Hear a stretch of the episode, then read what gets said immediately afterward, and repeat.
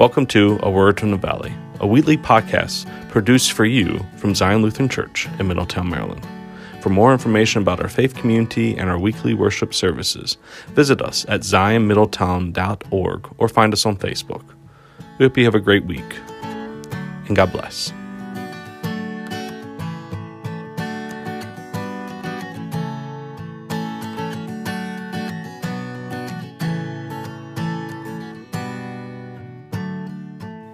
Pray with me? Oh God, we know that this is your word. So open our eyes, open our ears, and open our hearts so that we may see you. In Jesus' name we pray. Amen. Well, I guess I don't have to remind you that parables were a very big part of Jesus' teaching. In fact, he taught mostly in parables. But I have to say that this is one parable that I wish I didn't have to preach on today. I was sharing with the Sunday school class that one commentator says it's easier to make comments about this parable than it is to preach it. And I'm beginning to find that's been true since last night and this morning's first service. But parables, again, like the one we had last week with the lost sheep, the lost coin, and the one that we're not going to cover is the lost son, parables were intended to help people who see the life around them and see what the world is like to go even further and begin to imagine what God's world would be like, or as we say in scriptures, God's kingdom, or the kingdom of heaven would be like. In other words, Jesus uses these, uh, these stories that were not true, but were meant to be a, a way of helping people see what's possible about life and what's possible in their own lives. Because I believe that Jesus' intention in teaching was to raise people to a spiritual level of life rather than just a physical one. And the stumbling block for all of this is how do we begin to look at life beyond just simply what we see every day around us? How do we begin to imagine the spiritual side of life, you see? Because every day, that's all we have is this physical manifestation of life that we have to deal with every day. Jesus was interested in what was going on inside a person, not just what was going on outside. So he would use these parables of things that were evident to people to point them in a direction beyond this world, beyond this daily life that we live. And in this particular one, this parable of the dishonored, dishonest steward, we have a situation where, like the prodigal son, the steward has wasted not only his life, but he's wasted his master's wealth in dishonest dealings, which means, in essence, he's pocketed things. He's pocketed the, the wealth that he is collecting for the master. Now, how we get to the point of seeing that this is a teaching about the kingdom of God is a real problem because when you read this parable, if you read it and listen to what I was reading, it doesn't really have a good ending.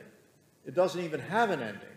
It has Jesus reminding people that basically you cannot serve wealth and you cannot serve God at the same time. Well, a lot of the stories in the Bible are about money, aren't they? But this one, it's hard pressed to find what's very good about the dishonest steward, isn't it? That's why I prefer the prodigal son, because the prodigal son is a logical progression from the lost sheep and the lost coin. The son wastes away the inheritance that he gets from his dad and finally realizes that he doesn't have a life. He squandered all of it, and so he kind of walks back to his dad and said, I'm not worthy to be called a son anymore, but if you just let me be one of your hired workers, that's all I need.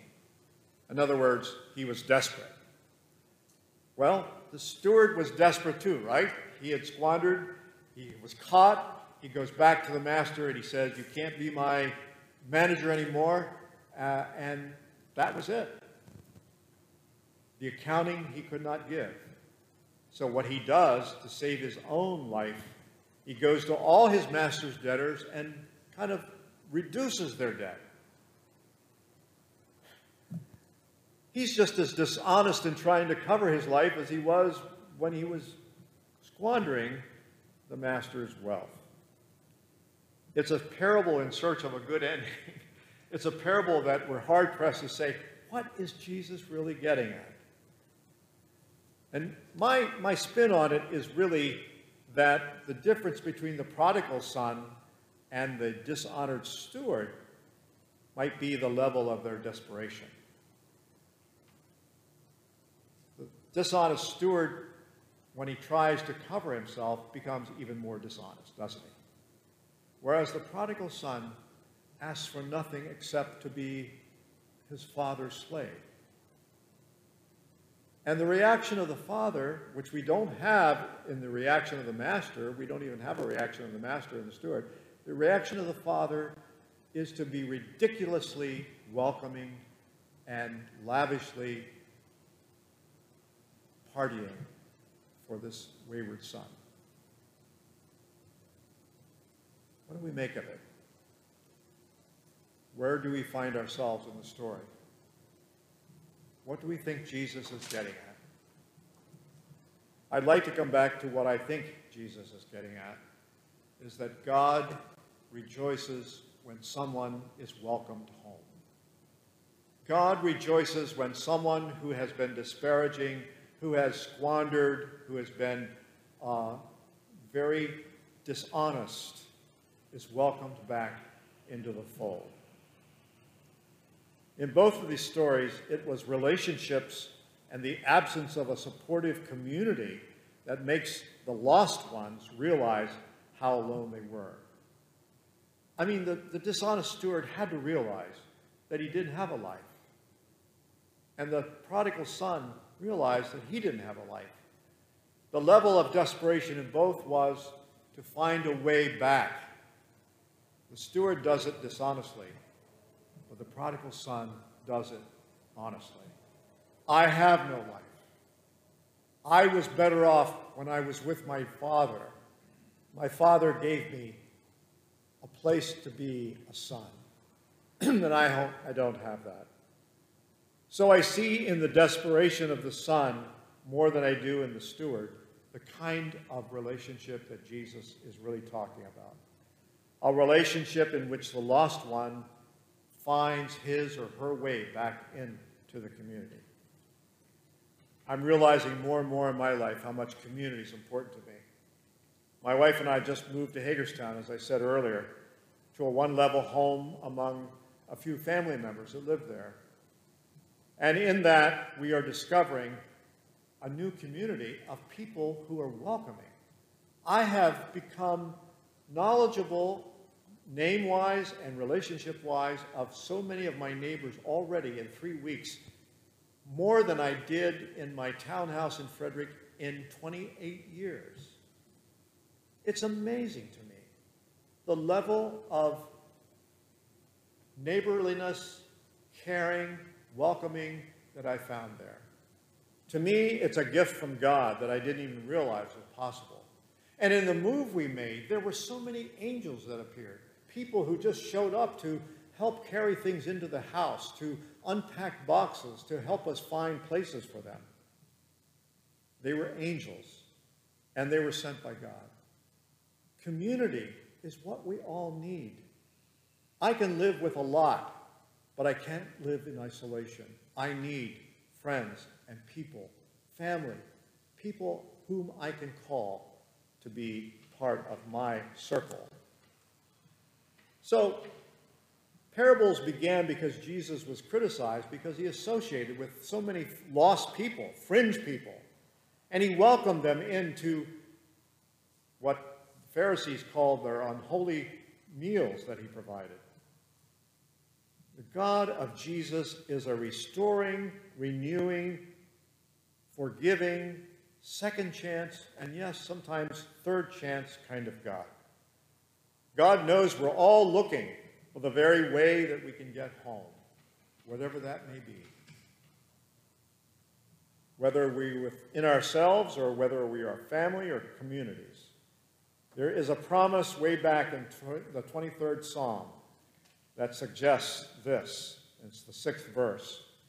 The psalmist, writing it about the shepherd, says, And I will dwell in the house of the Lord forever. I call that the gospel in the Old Testament. I will dwell in the house of the Lord forever. Life is an invitation to get to know the owner of the house. Life is an invitation to get to know the Creator, who is the Father, and His welcoming us into the house, the house that only divine love can build. In these parables, Jesus is directing us much further than the world that we know, whether it be money, wealth, material goods, or whatever they are, to a place where we are firmly understanding that we are within God's house and known by God through God's love and forgiveness. May we always be reminded of that. And the people of the Lord said,